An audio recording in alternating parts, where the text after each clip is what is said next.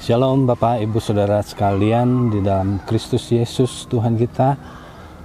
Jumpa lagi kita dalam Renungan Harian atau Pastor Message GB PPL Hari ini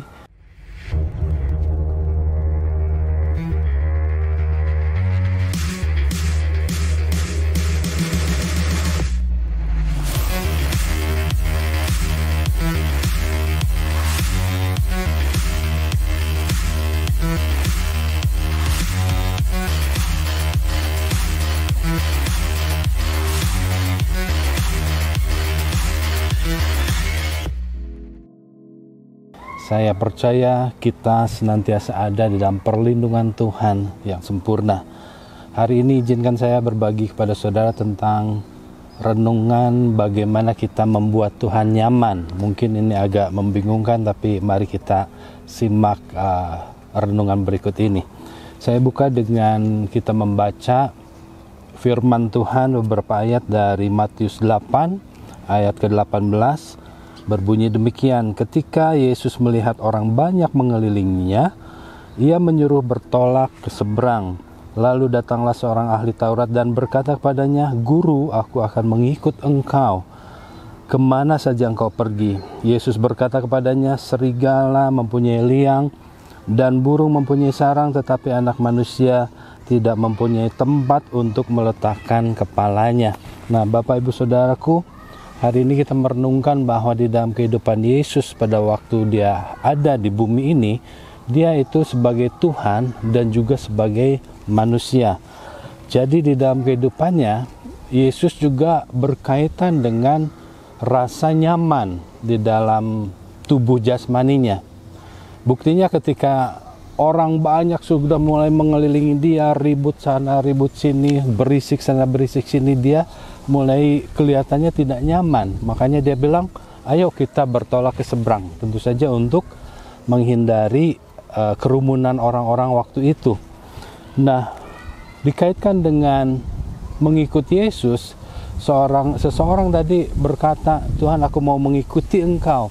Lalu Yesus berkata, "Serigala punya liang, burung punya sayang, aku sendiri tidak mempunyai sesuatu untuk meletakkan kepalaku. Nah, ini berkaitan dengan rasa nyaman. Dia bilang seolah-olah kamu ikut saya akan banyak mengalami hal yang tidak nyaman. Nah, demikian juga dengan kita sekarang kalau kita renungkan, mungkin banyak di antara kita mengalami bahwa mengikuti Yesus ternyata aduh tidak enak ya, banyak tekanan, banyak hambatan, banyak tantangan, banyak banyak sekali aniaya, dari sisi rohani terutama di mana ibadah kita dibatasi, dipersulit dan sebagainya. Nah, kembali kepada kenyamanan tersebut, ternyata tetap kenyamanan ini mempunyai suatu uh, merupakan suatu kebutuhan, merupakan suatu kebutuhan bagi kita. Nah, setiap orang mempunyai standar kenyamanan berbeda-beda kalau anak saya atau kami mau bepergian, sudah aku ketika kami masuk masukkan mobil, terakhir sebelum berangkat, anak saya selalu membawa bantal dan guling. Itu fakta bahwa kenyamanan itu buat mereka perlu. Kata satu kali saya tanya, kenapa bawa guling kamu? Aku nggak bisa tidur pih kalau nggak bawa kalau nggak bawa guling. Nah ini berkaitan langsung dengan kenyamanan dia. Yesus pun mempunyai standar ke kenyamanannya sendiri. Kita pelajari ada satu tempat di mana Tuhan Yesus itu merasa nyaman sebagai manusia dan sebagai Allah. Dan kita akan belajar dari sisi ini. Salah satu tempat yang paling favorit untuk Tuhan Yesus uh, merasa nyaman adalah rumah rumah Maria, Marta dan Lazarus. Kalau saudara baca di dalam Injil-Injil yang kita uh, miliki di dalam Alkitab, tempat ini merupakan tempat yang nyaman bagi Tuhan Yesus. Nanti akan kita bahas. Kenapa? Karena enam hari bahkan enam hari sebelum Yesus itu menghadapi kematian, enam hari sebelum Paskah, tempat terakhir yang dia datangi adalah tempat Maria, Marta dan Lazarus ini. Itu sudah bisa baca di dalam Yohanes 12 ayat 1 sampai 8. Nah, di tempat ini kealahan Yesus terlayani, kemanusiaan Yesus juga terlayani. Kita kita tahu bahwa ketika Yesus datang, Maria melayani kealahan Yesus. Bagaimana dia melayani? Maria ketika Yesus datang langsung duduk diam di kaki Yesus. Dengarkan Tuhan Yesus berbicara, berkhotbah, menasehati dan sebagainya.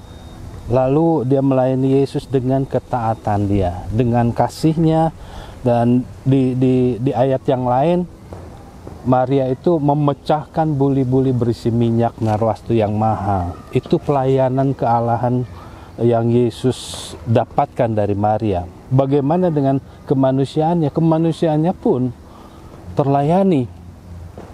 Saudara tahu bahwa Marta ketika Yesus datang akan sibuk di dapur dia siapkan mungkin sate kambing lah, rendang dan sebagainya. Itu membuat Yesus nyaman karena dia ke kemanusiaannya terlayani. Dia bisa makan, dia bisa minum, dia bisa mungkin ngopi, saudaraku. Saya tidak tahu, tapi hal-hal yang seperti itu yang Tuhan Yesus dapatkan.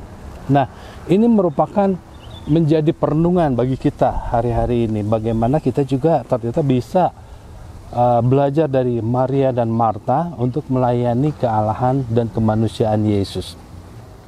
Saat ini kita bisa datang kepada Tuhan di dalam hari-hari kita, di dalam waktu-waktu kita, saat teduh kita. Kita mulai dengan memuji, naikkan pujian syukur, penyembahan kepada Dia. Kemudian kita baca firman Tuhan, kita renungkan, itu merupakan pelayanan kita terhadap kealahan Yesus. Kita dapatkan hal-hal yang baru di dalam perenungan itu, kemudian kita lakukan di dalam kehidupan kita sehari-hari.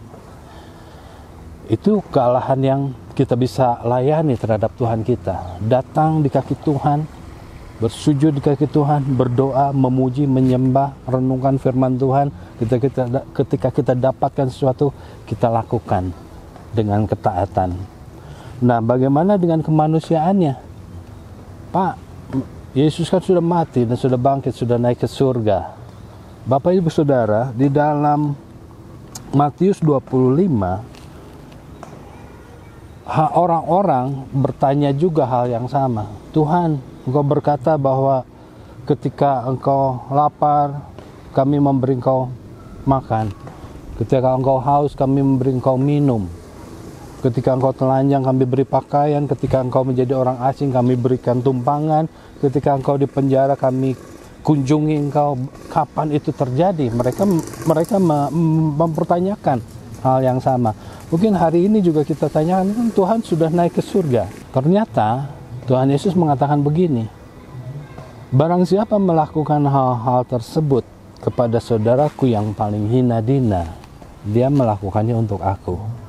Bapak Ibu Saudara sekarang di dalam kehidupan masa pandemi ini ada banyak orang kehilangan pekerjaan, ada orang kehilangan penghasilan, ada orang menjadi kekurangan dan sebagainya.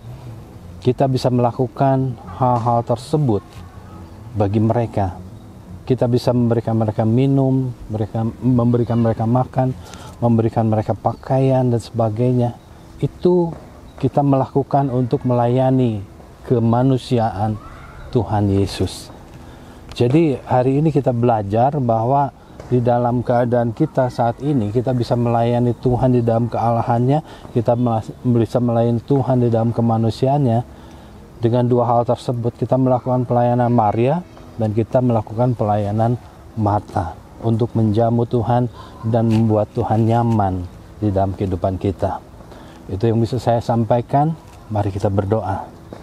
Bapak di dalam nama Tuhan Yesus, kembali kami bersyukur hari ini kami boleh merenungkan firman Tuhan, bagaimana kami boleh membuat Tuhan nyaman lewat duduk diam di kaki Tuhan, memuji menyembah Tuhan, berdoa, kami merenungkan firman Tuhan, kami dapatkan sesuatu dan kami lakukan dengan taat. Kami juga melayani kemanusiaan Tuhan dengan memberkati sesama kami, memberikan perhatian bagi mereka, menolong mereka sebisa kami dan membantu mereka menjadi lebih baik. Terima kasih buat pertolongan hari ini. Berikan kami kekuatan untuk melakukan firman Tuhan di dalam kehidupan kami. Terpujilah namamu di dalam nama Tuhan Yesus kami berdoa dan bersyukur. Haleluya. Amin. Tuhan Yesus memberkati.